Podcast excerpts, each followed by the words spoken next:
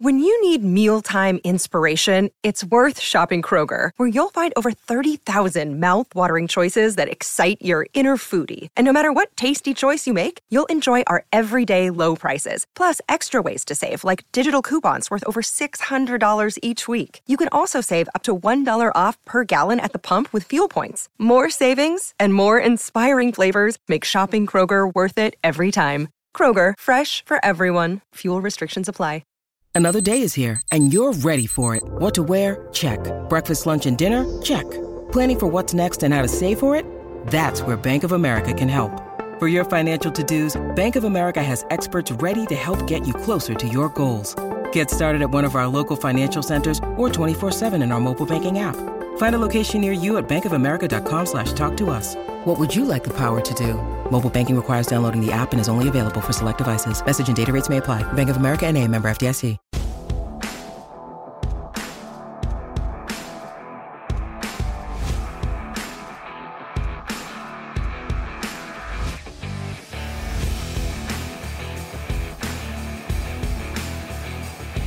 Everybody, and welcome to the Ice-Burgh Recap Show, your home for Pittsburgh Penguins game recaps and analysis. You can find us on YouTube at Inside the Penguins or anywhere you get your podcasts from. Pittsburgh Penguins 3, Vegas Golden Knights 0, the fifth shutout of the season for the Pittsburgh Penguins in just their 16th game of the season. This team is a hard one to figure out if you haven't picked up on that by now. But top storyline in this game depth scoring roars back for the Pittsburgh Penguins. I talked about it after last night's game or two nights ago against the Carolina Hurricanes, saying that the depth scoring needs to come back because it was prevalent a little bit for a little while during that five game win streak, and then it fell off a cliff. The third line wasn't scoring, the fourth line wasn't scoring. Up to last night, there was only one goal for every defenseman not named Erik Karlsson. I talked about that. Well, last night, that all changed. Ryan Graves gets his first goal as a member of the Pittsburgh Penguins. Noel Acciari gets his first goal as a member of the Pittsburgh Penguins. And the Pens use that to help beat the defending Stanley Cup champions. Not only that, but the penalty kill was really good. Stellar goaltending by Alex Nedeljkovic. A complete 180 from what we saw from the Pittsburgh Penguins in their previous two outings against the Hurricanes and the Devils. A solid performance against the Vegas Golden Knights. And as I said last night on my quick post on the YouTube channel, probably one of the best performances we've seen this season, if not the best performance we've seen this season from the Pittsburgh Penguins. Let's move over and talk a little bit about the goal recap. Not a lot to discuss in this one, but it is all yellow, just like we like to see. Ryan Graves opened the scoring in the first two and a half minutes of the game. He gets his first as a member of the Penguins. Assist goes to Radim Zohorna and Drew O'Connor, who were mucking it up in front of Adin Hill. Things got crazy, and Ryan Graves got the puck with a beautiful chance, a wide open net, and he did not miss from there. Graves has shot the puck a lot this season. He is a definitely shot first mentality type of defenseman, and finally he finds the back of the net with that mentality. One to nothing for the Pittsburgh Penguins, and that's where it stood after the first period of play, similar to the night before against the Carolina Hurricanes, but in the in the second period, it was a different story. Instead of it being one to one, it was two to nothing in favor of the Penguins. Noel Acciari gets a lucky bounce, and again, a wide open net to beat Adin Hill. Hill looking the other direction because one of the Vegas defensemen tries to reverse course and send the puck up the boards the opposite way. Instead, it bounces off Matt Nieto, who gets his first assist as a member of the Penguins, and it bounces right out to Noel Acciari, who had a gaping net, and he did not miss from there. Cookies first as a member of the Penguins, and it was two to nothing from there. Third period begins. Vegas had a lot of push in that third period, a lot of opportunities created by the Vegas Golden Knights, a stellar job by Alex Nedeljkovic to allow very little in ways of rebounds and shut things down in favor of the Pittsburgh Penguins. And at the end of the game, with the net pulled, Evgeny Malkin extends the lead to three to nothing, puts the dagger in the hearts of the Vegas Golden Knights, gets his ninth goal of the season in the process, and extends Jake Guentzel's scoring streak to eight games as he picks up his 15th assist on that empty net goal. Chris Letang also gets a Apple on that one. It was interesting because uh, Sidney Crosby was standing right there. Malkin could have passed it off, could have made Crosby extend his point streak as well, but uh, I, I, think Gino probably owes Crosby a, a couple couple cokes after the game uh, for passing them up on that one. But nonetheless, the result that the Pittsburgh Penguins wanted all along, they get the victory. They get off the schneid after two straight losses to division opponents, and they beat the defending Stanley Cup champions, something that you cannot take with a grain of salt. That is a big momentum booster for the Pittsburgh Penguins heading into an off day today, a practice day on Tuesday, and then a game against the New York Rangers on Wednesday night that will be uh, very pivotal for them as to where they feel they stand at the, the Thanksgiving holiday in America. Can they compete with the top of the Metropolitan Division? That'll be a, a, question that gets answered here on Wednesday, as they've already lost to two other teams that'll be at the top of the Metro in the previous two games before this one. But let's get to the three stars of the game here. Pittsburgh Penguins penalty kill is my third star. They've been the star of the game in a couple of these so far in the first quarter of the season. Three for three on the night. The Golden Knights have a very solid first power play unit. You look at the names that are on there Shea Theodore, Jack Eichel, Mark Stone. There's a lot of talent there. Jonathan Marchessault, when he gets opportunities, is a very dangerous goal scorer. But the Penguins were able to shut them down three for three on the night, now ninth in the National Hockey League on the season with an 84.8% success rate. I mean, when you look at special teams, you can't say anything about Mike Vellucci. His defense has been trying to find an identity. His defense has shown an identity at points, but his penalty kill specifically has been exceptional on the season. The only goal they've given up in the past, I think, five or six games was that empty net goal at the end of the Carolina Hurricanes game when the net was empty, as empty net goal. But, you know, at the end of the day, you look at what they're doing, it's not just from a system standpoint, it's from a desire standpoint, a go get it standpoint, because everybody is selling out on that unit. Bryan Rust has blocked so many shots. He getting a couple opportunities shorthanded as they're starting to create some offense from that penalty kill unit that we've seen in the past couple of games. Chris Letang last night blocked a couple of shots on one power play in particular that looked like uh, it certainly stung a little bit, but it just looks like these guys are selling out. It looks like these guys are really really just all committed to making sure that that penalty kill unit is making up for uh, for some lost time with the power play unit on the other end of things. But penalty kill unit gets the third star of the game. They were three for three in this one. They continue to be one of the biggest bright spots of the Pittsburgh Penguins season so far. I'm going to go with another group star on the second star of the game. Penguins third line reunited after one game separated. They obviously changed it up when the Penguins took on the Carolina Hurricanes, moving Radim Zohorna up to the second line and bumping Rickard Rakell down to the third line. It didn't look good against Carolina, and Mike Sullivan said, I think that's enough of that, and he switched the lineup around.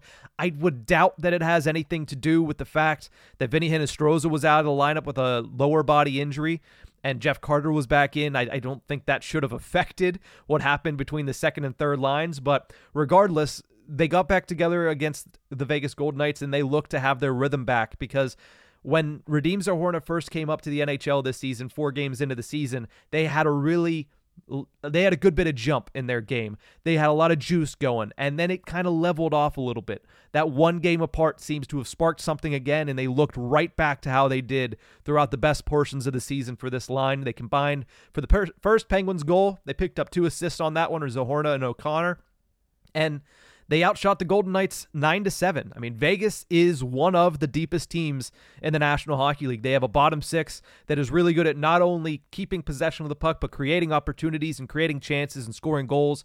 And I thought the third line did a really good job in that matchup. They outchanced the Vegas Golden Knights 7 to 3 at 5 on 5 and I thought that they just overall when you watch the game, they had a very positive impact for the Pittsburgh Penguins in this one. And the first star of the game, you got to give it to Big Ned. In his first game back off of long term injured reserve, Alex Nedeljkovic ca- uh, capitalizes, getting a 38 save shutout and doing a great job, like I mentioned earlier, limiting the rebounds. There were some really good opportunities for the Vegas Golden Knights. They had a couple open lanes that they took advantage of. And when they did, Alex Nedeljkovic not only made the save, but made sure to keep the rebound either far and away outside of the crease or swallowing it whole and, and, freezing the puck. He did a fantastic job slowing the pace of play to where he wanted it to be, where the Penguins defense wanted it to be, and kind of just stifling the Vegas Golden Knights offensive attack. And obviously, like we mentioned, it was a great weekend. This capped it off with a shutout over the defending champions, but in his rehab stint a couple days earlier, he scored a goal. It's not his first goal in professional hockey, but he scored a goal with the Wilkes-Barre Scranton Baby Penguins. So a great weekend for Alex Nedeljkovic. And if you watched his post-game availability, you know that it got even better on Sunday afternoon before he even took the ice on Sunday evening in Pittsburgh because he's a Cleveland Browns fan. And you can certainly hold that against him, but you can't hold against him what he was able to go out there and do against Vegas. 38 saves on 38 shots, phenomenal performance, and you're hoping if you're the Penguins that that keeps up and you can really get a true 1A 1B, but that's a discussion for another day. Final thoughts on this one. You know, I, I said at the end of it, and, and I got to stop talking about Rickard Rakell at the end of these, but it, it is the overwhelming negative storyline surrounding the Penguins. Yes, they need their depth scoring, and I said that on the Carolina Hurricanes game recap that listen, it's not just Rakell. He is obviously the poster child for it because you had him at 28 goals last season. You need him to score more than the zero that he has this season to this point. You need him to get going. You can't spend $5 million on that player in that situation on this roster and get nothing from him. So understandably, we're going to talk about him. But I also mentioned yesterday, hey, you got to look at the defense hasn't scored very much. You have to look at the bottom six hasn't done very much. Well, in this game, third line helps combine for the first goal, a goal that was scored by a defenseman that was not named Erik Karlsson or Chris Letang for that matter. And then the fourth line chips in on a goal the way that the fourth line is going to score goals. Get down in front, get a good bounce, and capitalize on an opportunity when an open net an open net's in front of you. So now, again, the focus shifts back to Rickard Rakell. My question now becomes a question that everybody's asking in the Penguins fan base. What point do you move Rakell with Crosby? And I get it. It's a weird situation. This guy's slumping. Why would you move him up in the lineup? Why would you play him with Sidney Crosby if he's slumping? Well, it's affecting Malkin's line at this point. You can't continue to let Rickard Rakell just flounder on that line, especially when Evgeny Malkin starting to not put the puck in the back of the net as much as he did in the first couple of weeks of the season. Reilly Smith has now gone seven games without a goal. Malkin, in that time, has five points in seven games, under a point per game, and one of those points was the empty netter last night. So you start to wonder, now that it's affecting the second line, is Mike Sullivan going to finally, after 16 games, put Rickard Rakell where he feels most comfortable? Which is alongside Sidney Crosby. And it's not like Crosby doesn't feel comfortable with Ra- Rakell either. You look at what that line was able to do last season, it was nothing but positive for the Pittsburgh Penguins. And the problem was last season that Bryan Rust was struggling on the second line. You wanted to kickstart Bryan Rust, so what did you do? You bumped him up to the first line. Now you see Bryan Rust playing extremely well, and I get it. You don't want to break that line up. But Bryan Rust can drive play. Bryan Rust has played and succeeded with Evgeny Malkin for large stints at the NHL level. Why not do that switch? And at what point do you finally say, okay, fine, we'll make the switch, we'll put Rakell up there, and we'll see if that can jumpstart him going back to the two players that he's played the best with since coming over to Pittsburgh. Bryan Rust brings a new dimension to the second line that speed, that playmaking ability, that really terrific hockey IQ that he has shown this season. It's not just the goals that he's scoring, it's the way that he's setting up Jake Guentzel and Sidney Crosby. Put that on Evgeny Malkin's line. Try to kickstart Malkin and Reilly Smith once again, and hope that that also kickstarts Rickard Rakell in the process in in the process of that because that those two have a proven history together, and it's kind of crazy that we're 16 games into this struggle for Rickard Rakell, and they haven't even tried it once. So I, I'd like to see it. I'd like to see it at some point. Maybe it's not Wednesday, but maybe it's after the holiday coming up this Thursday. Up next for the Pittsburgh Penguins, like I mentioned on Wednesday, the annual Thanksgiving Eve game. It's a big night for the NHL on Thanksgiving Eve, always is every year. Another divisional matchup against the New York Rangers. You cannot drop a third straight against division opponents. They're 2 and 2 in the division on the season. They beat the Washington Capitals who are playing pretty good hockey, but that was back in the second game of the season. It was the Capitals home opener, it was the Capitals season opener. So take that for what you will. It was a different team at that point. So were the Pittsburgh Penguins. They did beat the Columbus Blue Jackets, but the Columbus Blue Jackets are not good. I'm just going to say it that way.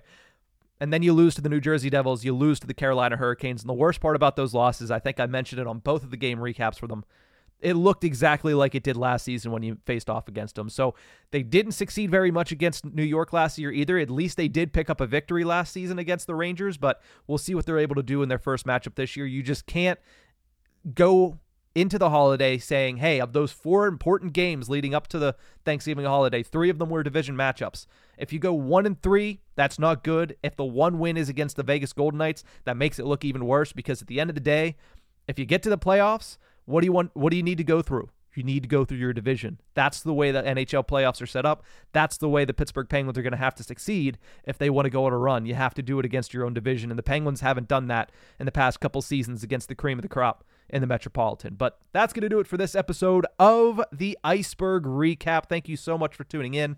Remember, you can find us on YouTube at Inside the Penguins or anywhere you get your podcasts from.